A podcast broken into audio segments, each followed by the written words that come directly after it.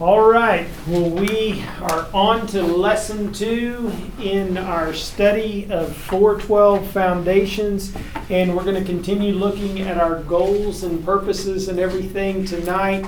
And then next week we hit into the to the meat of what we're here for, and that is to find out the answers, to be ready to give an answer for the hope that is within us, uh, using God's word and everything. But tonight we're going to finish off what is our goals and our purposes for being in this class and what are our goals and purposes that God has for us while we are here on this earth.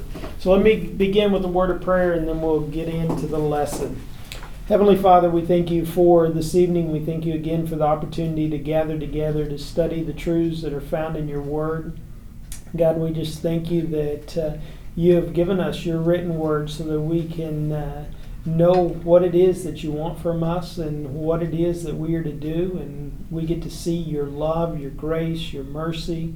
We get to see who you are and what you're like. And uh, God, we just thank you that you love us with an everlasting, unconditional love. And God, that you uh, work all things together for good. And we thank you that you sent your Son, Jesus Christ, to make the way of salvation available to anyone who would simply believe in Him. And uh, tonight, as we look at our goals and our purposes, I pray that we'll be uh, challenged and excited to see what it is that you have for us to do. We just ask all this in Jesus' name we pray. Amen. All right. Well, as we said, this is a continuation of our goals and purposes. Last time we began our study and we looked at our goals and purposes, and we first looked at Ephesians 4:12 because this is called the 412 foundations and it's based off of Ephesians 4:12 and we said there were three key things that we saw from Ephesians 4:12. What were those three key things? Does anybody know? Equipping the saints. Okay, so we equip the believers to do what? The ministry. Equip the believers to do the ministry.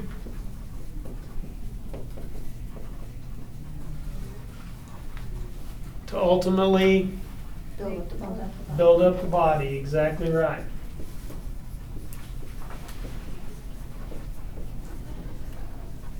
And we said we equip the believers to do three things to know, to apply, and to teach. And then we said doing the ministry consists of two things, and they are evangelism and training. We'll talk more about that um, this evening to build up the body. And we said the body gets built up in two ways. The key way is spiritual growth, but as we have spiritual growth, as the believers are doing what it is that they're called to do, they're doing their ministry, then there should be numerical growth um, as we lead people to faith in Christ and then unite them into the body of Christ. And so, based off of Ephesians 4:12, we're to equip the saints to do the ministry to build up the body of Christ. And then we listed our four basic goals for our study, and they were that we would grow as Christians. So that's what we want to do throughout this semester. We want to grow as Christians. And then number two was that we'd have fellowship with other believers, that we'd have fellowship with other believers. And then number three is that we'll be accountable to fellow believers, we'll be accountable to one another. We also talked about we're accountable to God, but we also want to be accountable to one another. And then finally, we're to be trained to disciple others in the body. We're to be trained to disciple others in the body. And in this lesson, our focus will be on that final thing being trained to make disciples. Being trained to make disciples. So let me ask you a question. How many of us in here think that we have the responsibility to evangelize unbelievers? Everyone? So let me ask you a question. You don't have to raise your hand on this one. But, you know, how long has it been since you've shared the gospel with somebody? What about in this last week, this last month, this last year? How many times have you shared the gospel with somebody? We all know that it's our responsibility. We all know that God's Word tells us to do it, but are we doing it? That's the question. What about teaching other believers? How many of us believe that we have the responsibility to teach other believers? We all believe that? So then the question becomes who are you teaching? Who are you teaching the Bible to? Who are you teaching the truths and principles from God's Word that you know to? Who are you teaching it to? How often are you teaching? Have you ever taught? So we know it's our responsibility to evangelize. Pretty much everybody knows that. But you know, many people don't understand that they have the responsibility to teach other people. They think that, you know, that's somebody else's job. That's the somebody that's in ministry. But we're going to see even this this this evening. I keep wanting to say this morning. I don't know why. Um, but this evening we're going to see um, that you know we've all been given a ministry, and that's where we're getting ready to head here in just a second. So we all have the responsibility to evangelize. We all have the responsibility to train other people. In order to make disciples, we need to understand our responsibility. So in order to do that, let's turn first to 2 Corinthians chapter 5. 2 Corinthians chapter 5. And um, we're going to look at verses 17 through 21, um, and we'll focus in here a little bit on verse 20 but I think this whole passage here is very important.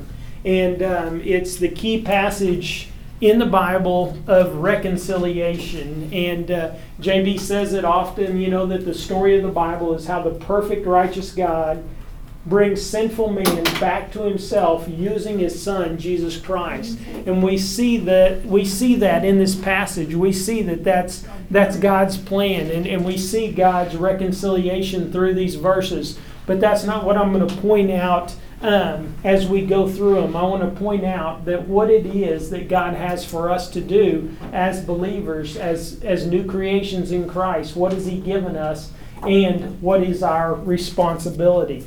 So, does somebody want to read uh, 2 Corinthians chapter 5, 17 through 21? Therefore, if anyone is in Christ, he is a new creature. The old things passed away, behold, new things have come. Now all these things are from God, who reconciled us to himself through Christ, and gave us the ministry of reconciliation. Namely, that God was in Christ reconciling the world to himself, not counting their trespasses against them, and he was committed to us the word of reconciliation. Therefore, we are ambassadors for Christ, as though God were making an appeal through us. We beg you, on the behalf of Christ, be reconciled to God. He made him who knew no sin to be sin on our behalf, so that we might become the righteousness of God in him. Okay. So, all of this is not in your book, but this is free. You don't pay any extra. I'll give you all this information. Um, but look at what this passage is saying. In verse 17, it says, Therefore, if anyone is in Christ, and so if you've placed your faith in Christ, you're in Christ. And whenever you are in Christ, you become a new creation you're made spiritually alive, that there is a part of you um, that cannot sin. And so you are a new creation in Christ. And as a new creation in Christ, we see what it is that He has given to us in the next couple of verses. He's given to us the word of reconciliation. The word of reconciliation. And that word of reconciliation can be thought of as the gospel. It's the good news. It's the word that we were given that led us to be saved, to be in Christ, to have eternal life. We were given that word. God has given us the word of reconciliation, and we have that word of reconciliation. And then what does he say in the next verse? He's given to everyone who is in Christ, who is this new creation, he's given us what? The ministry of reconciliation. So many people say, you know, I'm not in ministry. Bryan, you're in ministry. That's your job. That's what you do for a living. You are in ministry. I'm not in ministry. I work here or I go to school or I, I'm retired and I stay at home. I have no ministry. But the truth is, everyone who is in Christ, God has given us a ministry. And that ministry is the ministry of reconciliation. So we're new creations. We've been given the word of reconciliation. We've been given the ministry of reconciliation. And then in verse 20, he says, therefore. And the word therefore is a summary statement. Therefore, since you're in Christ, you've got the word and the ministry of reconciliation, what are we to do? We're to be ambassadors for Christ. We are Christ's representatives. We're not to be that, that's what we are. We are Christ's representatives here on this earth. We are ambassadors for Christ. And we'll go on. And what does it say that we are to do as his ambassadors? What does that verse say in verse 20? What are we to do as ambassadors for Christ? We're to be what? Reconciled to God. We're to be begging people to be reconciled to God. So we all know that we have the word of reconciliation, we have the ministry of reconciliation. We all know that we are to be evangelizing people. And this verse tells us what we're to be doing, how we're to be doing this evangelizing. We're to be going out there and begging people to be reconciled to God. But what do we often do? We make up excuses as to why we can't proclaim Christ to other people. Well, you know, I just don't want to. I don't want to affect our re- this relationship that I have. Well, you know, there's other people around, so you know, I just can't talk about Christ in front of these other people. Um, you know, and we have all of our excuses. Well, I just don't know enough. I'm afraid they're going to ask me a question that I can't answer, so I'm not going to share the gospel with them. We've got all these excuses. But God's word tells us hey, as my representative, you're to be out there in the world begging people to be reconciled to God. Because you know what I did? I sent my son. And he made him, Jesus, who knew no sin, to be sin on our behalf so that we might have the righteousness of God in him. You see, that's our motivation. Because God loved us so much that he sent his son to, to become sin, to take on our sin, to bear in his body our sin on the cross, then that should be our motivation to go out there and to be begging people to be reconciled to God. And we're going to see as we go through, even this evening, um, another passage of Scripture that is, that is very powerful. That God has given us power, He's given us love, and He's given us self discipline that we are to use to be His representatives, to be going out there and evangelizing people. So the next time, whenever you think about, you know, well, I just don't want to, I don't want to do this. Um, you know, it's just too difficult, or I've got this excuse or that excuse. Think back to this passage that as a new creation in Christ, I've got the word of reconciliation. And if you don't know the word good enough, if you don't know the gospel well enough, um, after we go through next week, you will. And let me tell you, we're going to hit it over and over and over again as we go through this class. But um, you'll have the word of reconciliation. You'll know what it is. You know that you have a ministry. You may not have known that up until this point. You just thought, no, the ministry is, is for a pastor. I just have to live life. No, you've been given the ministry of reconciliation, and so we are to be begging people because of what Christ has done for us. We want to do that and offer that to other people as well. Any thoughts, comments, questions about that? It's a powerful passage um, just in what we looked at tonight, but there's so much more in that passage as well um, that is life changing. Any thoughts, comments, questions? Well, I had, I had one question. I had, like, actually, I had three different people this week that I talked to because they asked me. One person asked me that very question, uh, when you're accountable to God, that, that I believe that, that he, um, was, at, that we have to bring our sins to him. And I said, no, I said, he doesn't, we're not there for our sins, we're there to, to tell him what we're, uh, what we've done for him what we're doing out there. But I, I have a hard time explaining. I know it in my brain, but trying to get it out in words is real hard for me. But um, anyways, that's what I'm hoping to learn how to say it a little bit better than what I'm saying it. Yeah. I don't want to confuse people. yeah, exactly. I think we had a nice long talk anyway, but um, you know, it's kind of I'm learning a little bit. That'll work. That's what we're here for, is to learn how to, to more clearly give the gospel to other people. And we'll look at even four different ways to share the gospel with people so that it does have clarity because we're going to talk about clarity and its importance because it is important that we have a clear gospel whenever we talk to other people. Okay, so according to 2 Corinthians 5:20, what are we? ambassadors, and an ambassador is what? Christ representative. Christ representatives. And so that's who we are.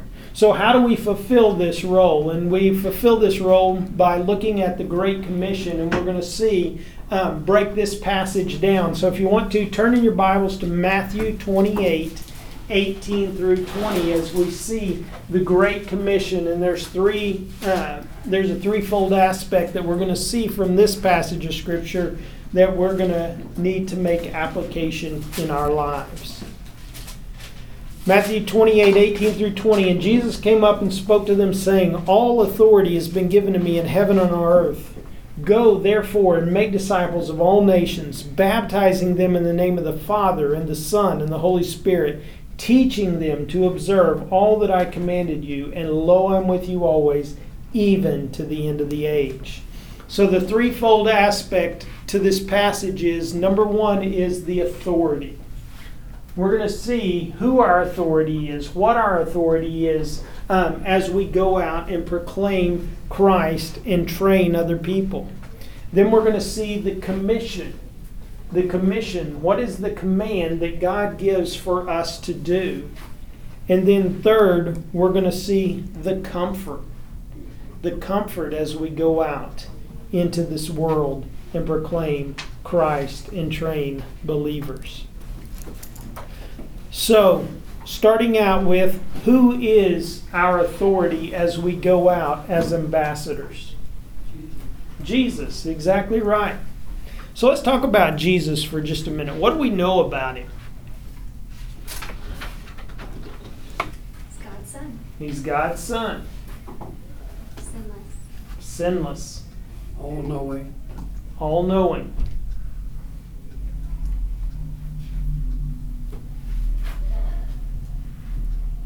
What else? Unselfish. Unselfish. He's all powerful. All things have been put in subjection under his feet. He is in etern- he is the eternal God who at a point in time became man to become our savior. Totally in control. Totally in control, exactly right. He knows the end from the beginning. But notice there that all authority has been given to him in heaven and on earth. And so all authority, he has all power, he has all he's all knowing, and so he can work all things together for good. And so whenever we go out and we proclaim Christ to other people, we need to know number 1 is that that He is our authority that we go in. We don't go in our own strength and our own power, uh, using our own words. I mean, it, it's best to use God's words whenever we're talking to other people. Um, and so He is our authority as we go out. And then this one's a little bit more difficult. If you've been here at Stillwater Bible for any time, you probably know the answer to it. But if you don't, in looking at the Bible in English, it's harder to tell. But in the commission, what is the only command found in the Great Commission? To make disciples. To make disciples. Exactly right. To make disciples. A lot of people see that word go there, but we'll talk about it here in just a minute, what that actually means. But listen to this quote from Joel C. Rosenberg. The emphasis of the Great Commission isn't simply communicating the message, it is on creating new messengers. So we're not just to go out and proclaim a gospel to unbelievers and leave them with it. Our goal as disciples, as disciple makers, what are we to do? We are to make disciples. We are to make people who are able to create um, and duplicate basically themselves. I mean, that's ultimately what we want to do. We want to live like Christ, we want to be like Christ, and we want to bring others to be like Christ as well. That's our ultimate goal. So I like that. The emphasis of the Great Commission isn't simply communicating the message, it's on creating new messengers. So the question is how do we make disciples? And we see three things being done to accomplish this goal. So, what is the plan? How do we make disciples? And then, A there, underneath there, is going. Because, like I said, it says, Go therefore and make disciples in the NASB. But actually, in the Greek, um, it says, As you are going. And so that's what that literally means. So, as you are going, make disciples. So we don't wait for people to come to us. We don't wait for the Philippian jailer to come say, Hey, what must I do to be saved? We are to be going, as we are going through life, we're to be living like Christ, looking like Christ in the way that we live our lives, and we are to be looking for opportunities to voice, share the message of Jesus Christ. Romans 10 17 says, So faith comes from hearing, and hearing by the word of Christ. So, how are people going to come to believe in Jesus Christ if we don't share the gospel message with them, if we don't talk to them about the truths? And so, as we are going through life, that's what we are to be doing. You see, we gather, we talk about it on Sunday mornings. JB gets up pretty much every Sunday morning and he says, We're gathered together today to worship our Savior Jesus Christ, to be trained and equipped in His Word. And um, that's what we see as the goal of, of the church. And that's what we see as the biblical goal of the church. It's not to bring people in so that, so that the pastor can evangelize them. The goal of the church is the body of Christ coming together to be trained and equipped so that whenever you scatter out into the community, then you, who have the relationships with these people, can share the gospel with them. To these people who are who are babes in Christ, and you have more information that you can build them up, you can grow them, you can help teach them, you can have Bible studies for your for your people at work, you can have Bible studies for your people in your neighborhood. All of these different things as we are going we are to be gathering people together. Then B is baptizing. What does the word baptize mean? Submerge? No. Okay, it means to dip is one idea, and so that's the first one there to dip. And so if I take a white piece of cloth, and this is kind of what it what it meant, the Greek meaning of it, whenever I take a white piece of cloth and I dip it in red dye and I pull it back out, then I've baptized it. And the second word for it is to identify. And so now this white piece of cloth that I've dipped in red dye is now identified no longer as white, but as red. And so it means to dip or to identify. And so that's what we are to do as believers. We are to proclaim the gospel message to unbelievers and identify them with Christ. Now, we're not talking about a, a physical baptism where we baptize them um, in water, but we identify them with Christ. We identify them with the death and resurrection of Christ. Baptism, as we think about water baptism, is a picture of our death and resurrection of Christ. We've died and rose again with Christ to a new life, and it is our opportunity to show the world what we have believed. And so, physical baptism is, is a picture um, of our death and resurrection. It's our testimony of our faith in Christ. But for those of us who are going out into this world, we want to identify them with Christ. We want to let them know what it is that Christ has done for them and how they can be in Christ, how they can be identified in Christ. And it's by faith in Christ that they get eternal life and eternal relationship with Him forever. And then as we do that, as people place their faith in Christ, then we invite them and we identify them with the local church. We invite them to church to be a part of the body, um, to be in fellowship with other believers so that they can be encouraged, so that they can grow in their faith. Um, and just have one another because, you know, left out there on our own, we're weak, we're vulnerable. But whenever we get a group of believers around us to encourage us, to build us up, then we grow in the grace and knowledge of Jesus Christ. We grow and we're strengthened. and then finally, we see is teaching. God not only wants us to lead people to Christ, but also to train them. And notice, we're to be teaching them to observe all that God has commanded. This is obedience to His Word. So we teach them to obey, to live out the truths that are found in God's Word. We don't just teach them the Word of God, but we teach them how to live it out in their lives. I talked about it last week, 1 Corinthians um, 11 1. Paul says, Imitate me as I imitate Christ. And so that's the way we need to be living our lives in a way that they want to imitate what it is that we're doing.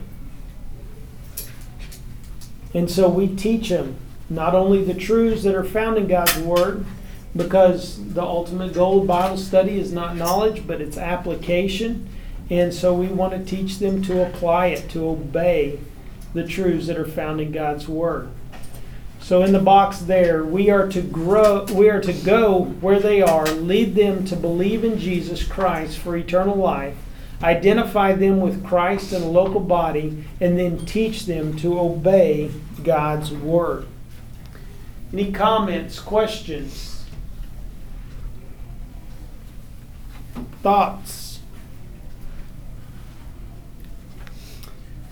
All right. Well, let's move on and let's see the comfort.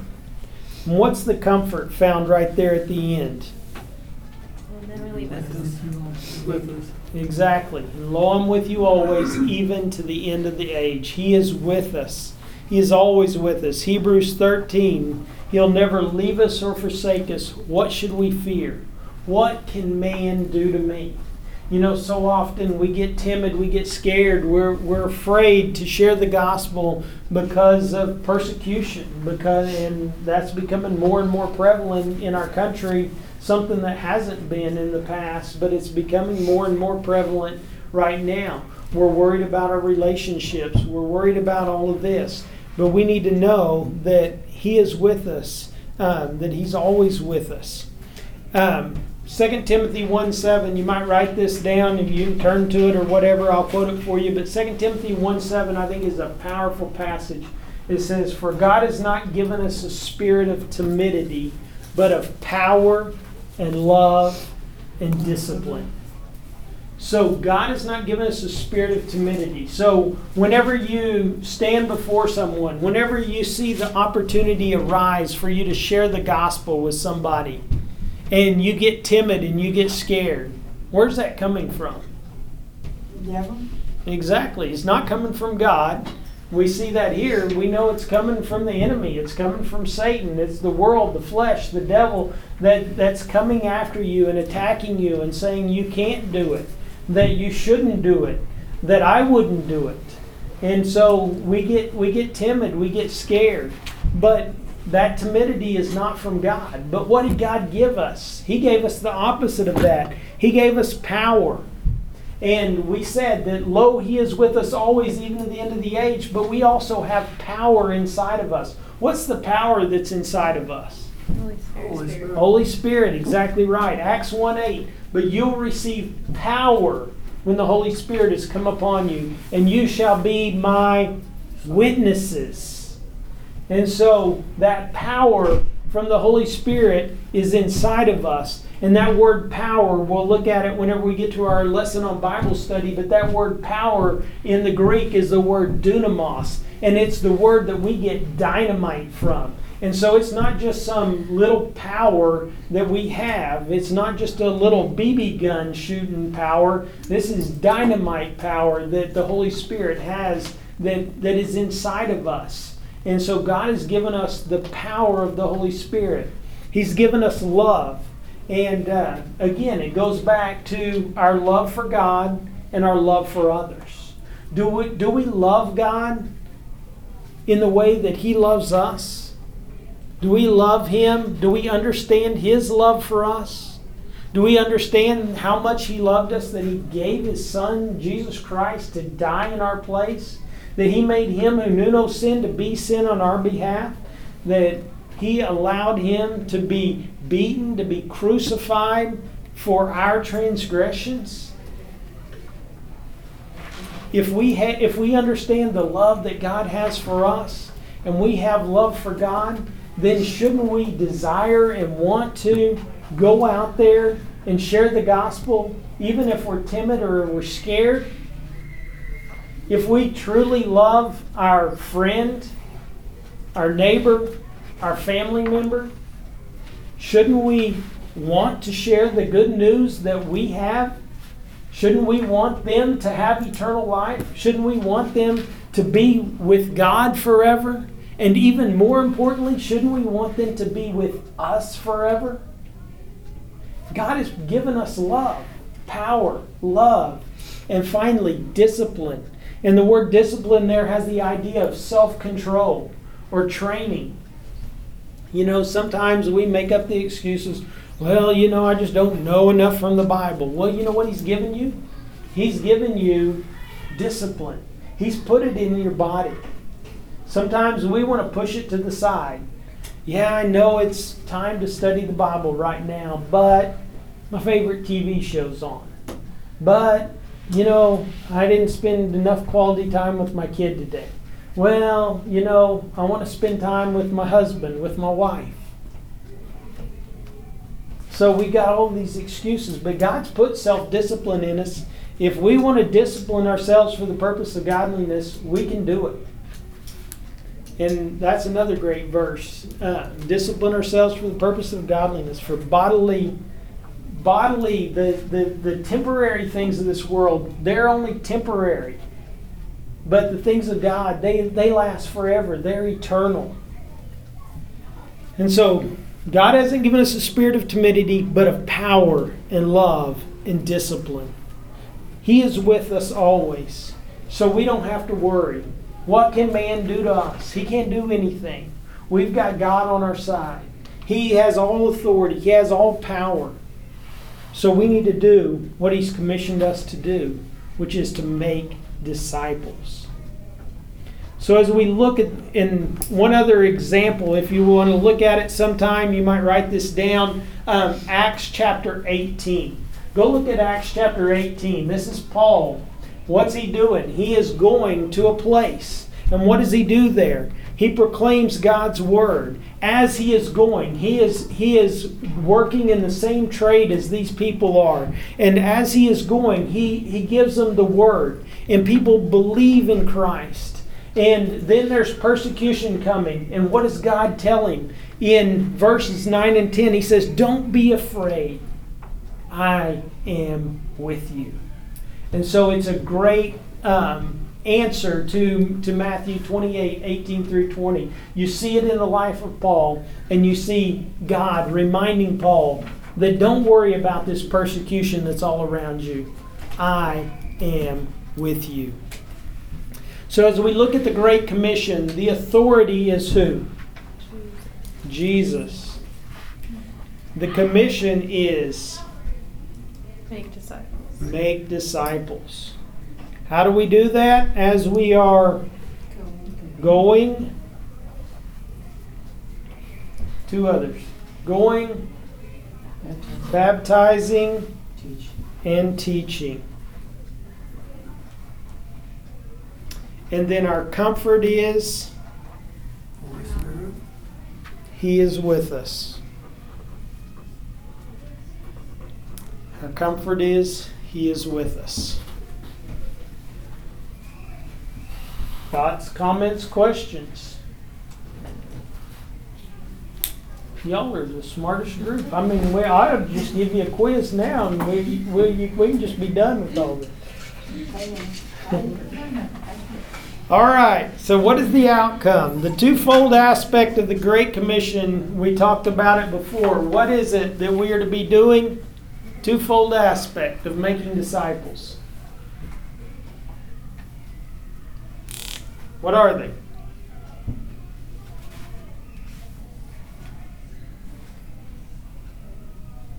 Evangelism and training. There we go. Evangelism and training.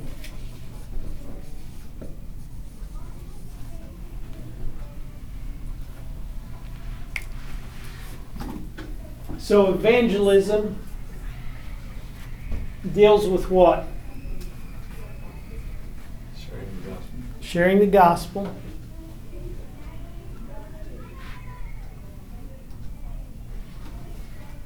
Once we share the gospel, what do we want them to do?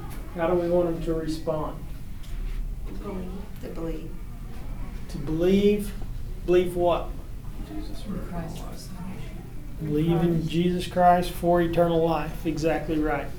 And so we don't just want them to believe, and that's a lot of times what we say, and we'll talk more about it next week. You know, we say, yeah, we want people to believe, but what is it that we want them to believe? We want them to believe in the person of Jesus Christ for eternal life. And like I said, we'll talk a lot more about it next time. And I, I like, um, so it's going out and it's it's persuading people to believe in Jesus Christ for eternal life, because that's ultimately, if you look through the book of Acts, that's what that's what Paul says several times and. Um, I can't think where it is. It's towards the end of Acts, uh, whenever he's standing before uh, one of the kings and he's on trial um, for his life.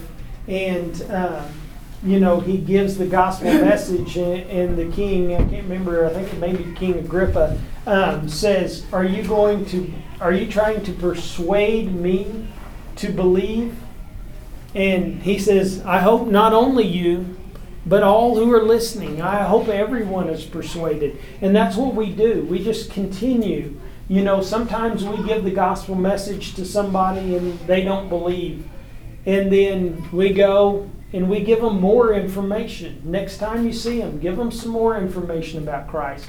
Continue to live more and more like Christ and let them see Christ in you. And continue to give them more and more information. Because how are you persuaded? that something is worth believing in. You, you get more and more information. You know, I saw this uh, commercial for, for this golf ball that, it, that it's the best golf ball, golf ball ever.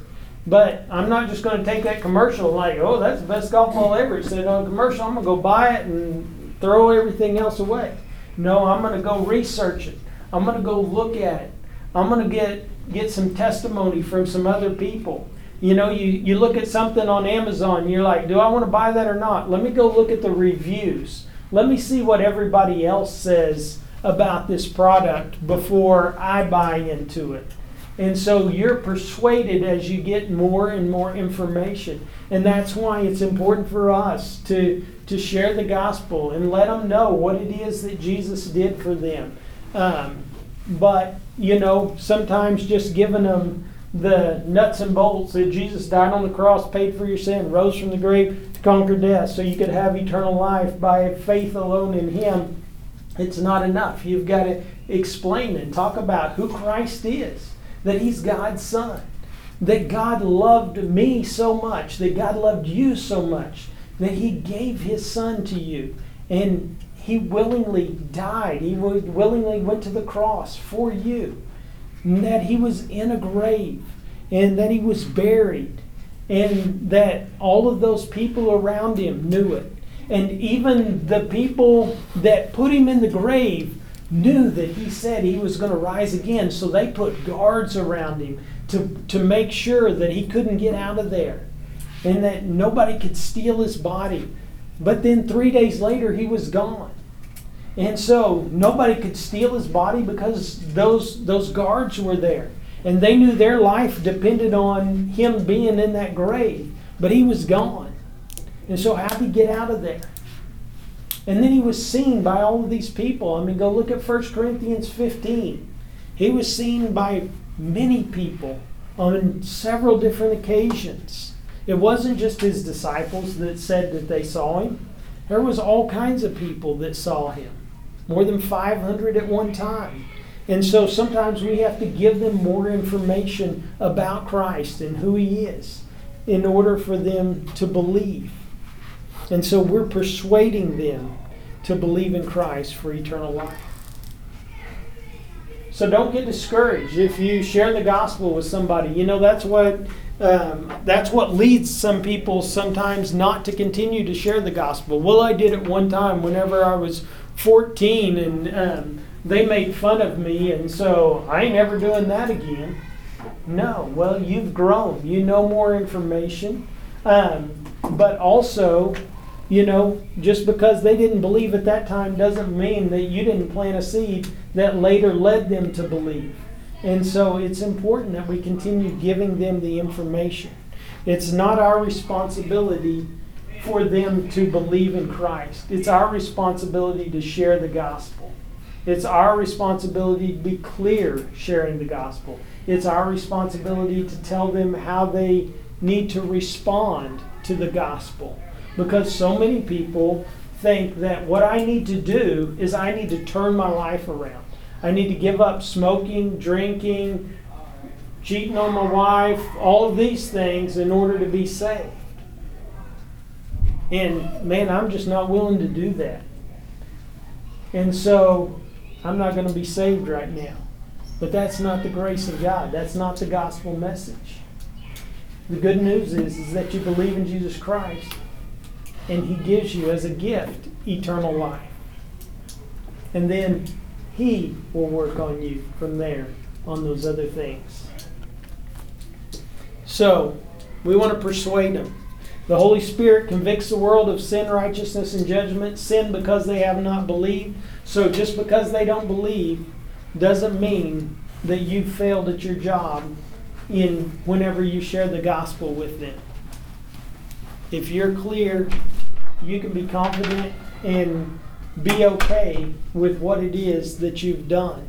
As long as you're clear and giving them the truth then it's the holy spirit that, that does the rest. And so you don't have to feel down and out that man i just didn't do a good enough job and that's why they didn't believe. The holy spirit's working on them the holy spirit's working in you to share that message with them as well all right, so evangelism and then training. Training. We are to become disciples to make disciples. So we have to be trained in order to train. And so that's why it's important for us to have someone who is discipling us, to have a Paul, to have someone who is farther along that can help teach us and lead us and grow us so that we can turn around and do the same things to others. So, this is called making disciples. It involves evangelism and training. Thoughts, comments, questions? You learning anything? Mm-hmm. So on the bottom of nineteen, we are to become, I think I missed it. Disciples to, Okay, to make disciples. Yeah, we are to become disciples to make disciples. So, how can we fulfill this evangelism and training? Turn your Bibles to Ezra 7:10. Ezra 7:10. Go to Psalms and go back just a little bit further. Um, is the book of Ezra. And Ezra and I like what this says. He, he purposes in his heart, and then he has a threefold plan to fulfill what it is that he's purposed in his heart. Ezra 7.10. Anybody have it? Want to read it? For Ezra had set his heart to study the law of the Lord and to practice it and to teach his statutes and ordinances in Israel.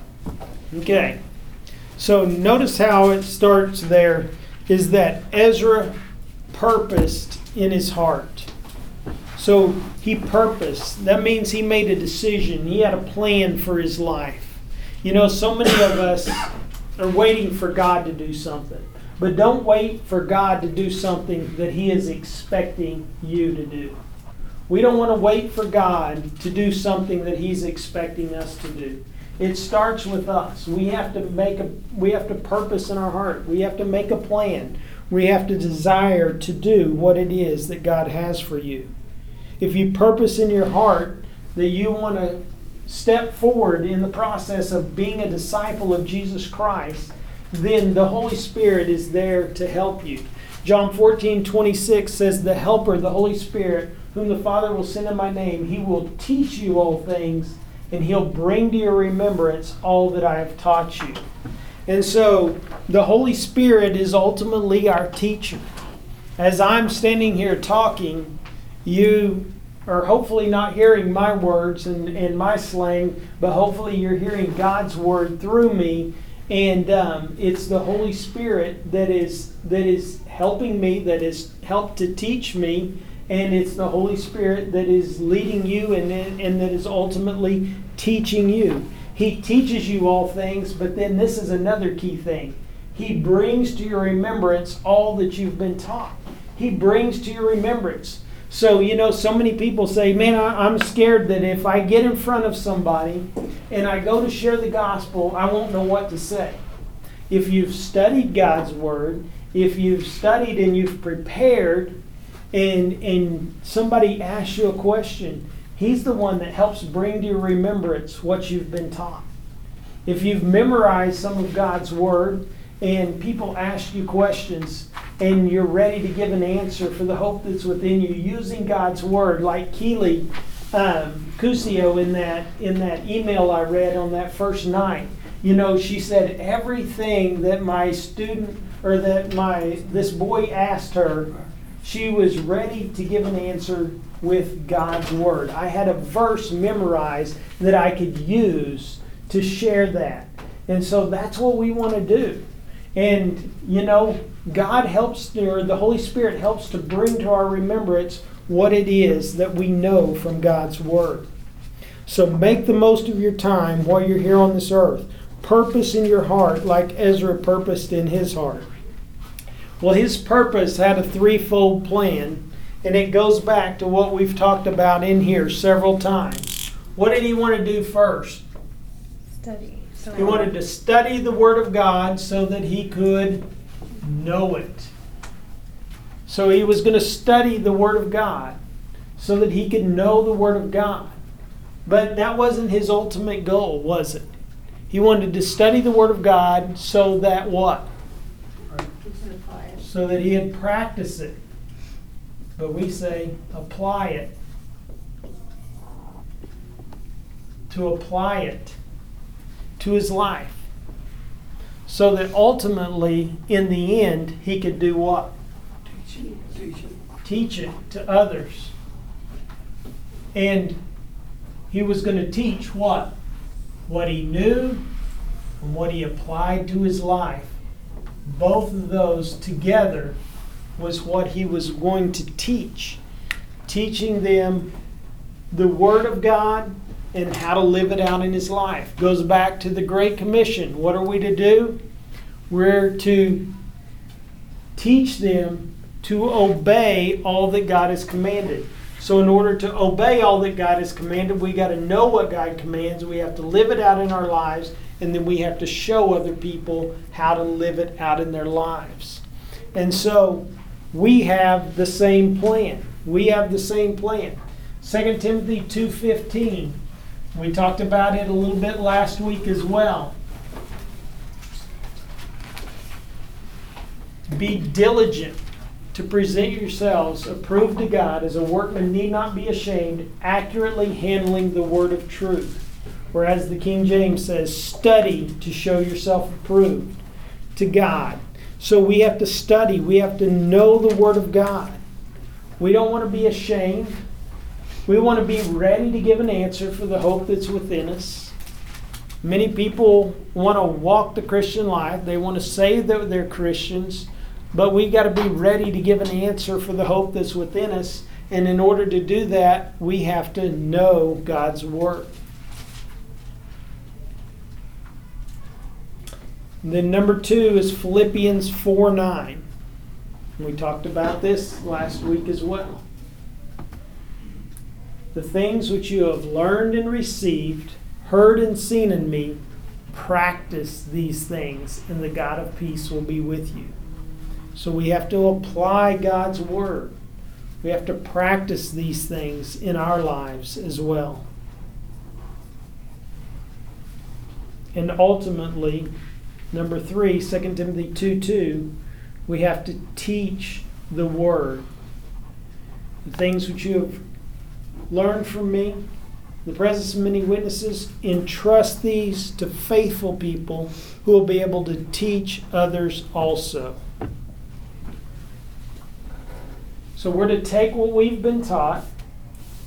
So what have you learned in the 412? We're to take what we've been taught, entrust it to faithful people who will be able to teach others also. Why do you think it's important to teach it to faithful people? Why does it say teach it to faithful people there? And teach it to people who are believers. I mean, just though somebody's not a believer, you can't teach them anything. They take it all out of context and do whatever they want to with it. Okay? I think it's teaching it Is it, so, to those that already, that are knowing and applying and teaching others, that they're willing to do that. Okay. Any other thoughts?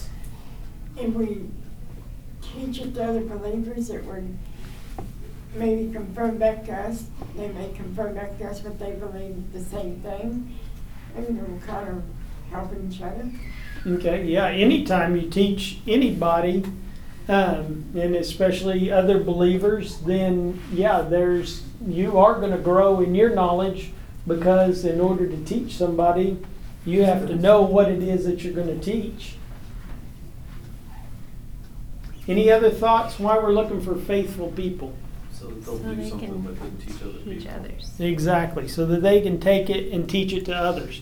So if I came in here and I said, okay, we're going to have a 412 class, and uh, you know, what I need you to do, just kind of show up here and there whenever you want to, and uh, you know, and then take this and teach it to somebody else, and you know, you just come every fifth time, and so you get you know two or three lessons out of the whole thing. Then you know, is it worth my time, effort, and energy to be here to teach? Because are you going to do anything with it? If you're not faithful to come to get the information, then you're definitely not going to be faithful to teach it to somebody else because you don't even have the information to take to somebody else. And so that's why we, we do have a limited amount of time, effort, and energy that we can put into other people's lives. And so we want to look for faithful people who will be able to teach it to other people as well.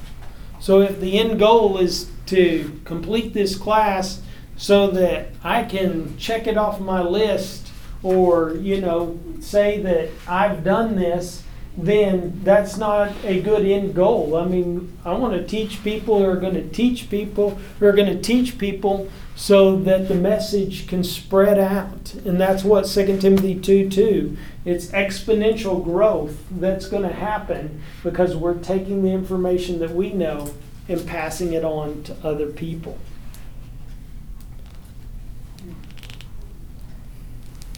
Any thoughts, comments, questions, concerns? A lot to take in. It is. It is. So, why should we have a Timothy? What are some reasons that we need to have a Timothy in our lives, someone we're discipling? I think it makes us sharper.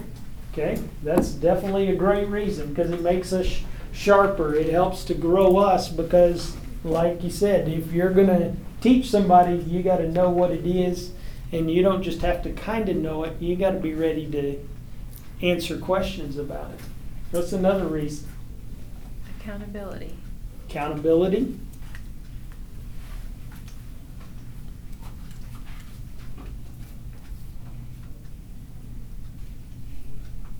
We want to grow the numbers. So Wanna- we're trying now, like, I mean, if we have a Timothy, then that's what we're doing. Exactly. So you're helping with the exponential growth. Mm-hmm. Because it's commanded. What are, what is, what did we see in Matthew 28, 18 through 20? There's a command. There's a commission there to make disciples. So, a lot of good reasons to, to have a Timothy in our lives. We need to make sure that we're we're looking for that person if we don't already have one, and uh, because there's always someone that's you know no matter how far along down the road we are. Uh, no matter how long we've been a Christian, you know, there's other people who are younger in the faith that we can take what we've been taught and pass it on to them and uh, we're two lessons into this, and so this is something excellent for you to pass on to other people as well. So, in summary, let's seek to fulfill our four, go- four goals as we go through this semester. Number one, to grow as a Christian. Our hope is that each and every one of us in this room, including myself, that we'll grow as Christians. Number two, that we'll have fellowship with believers. We'll have fellowship with believers. Number three, that we'll be accountable to fellow believers.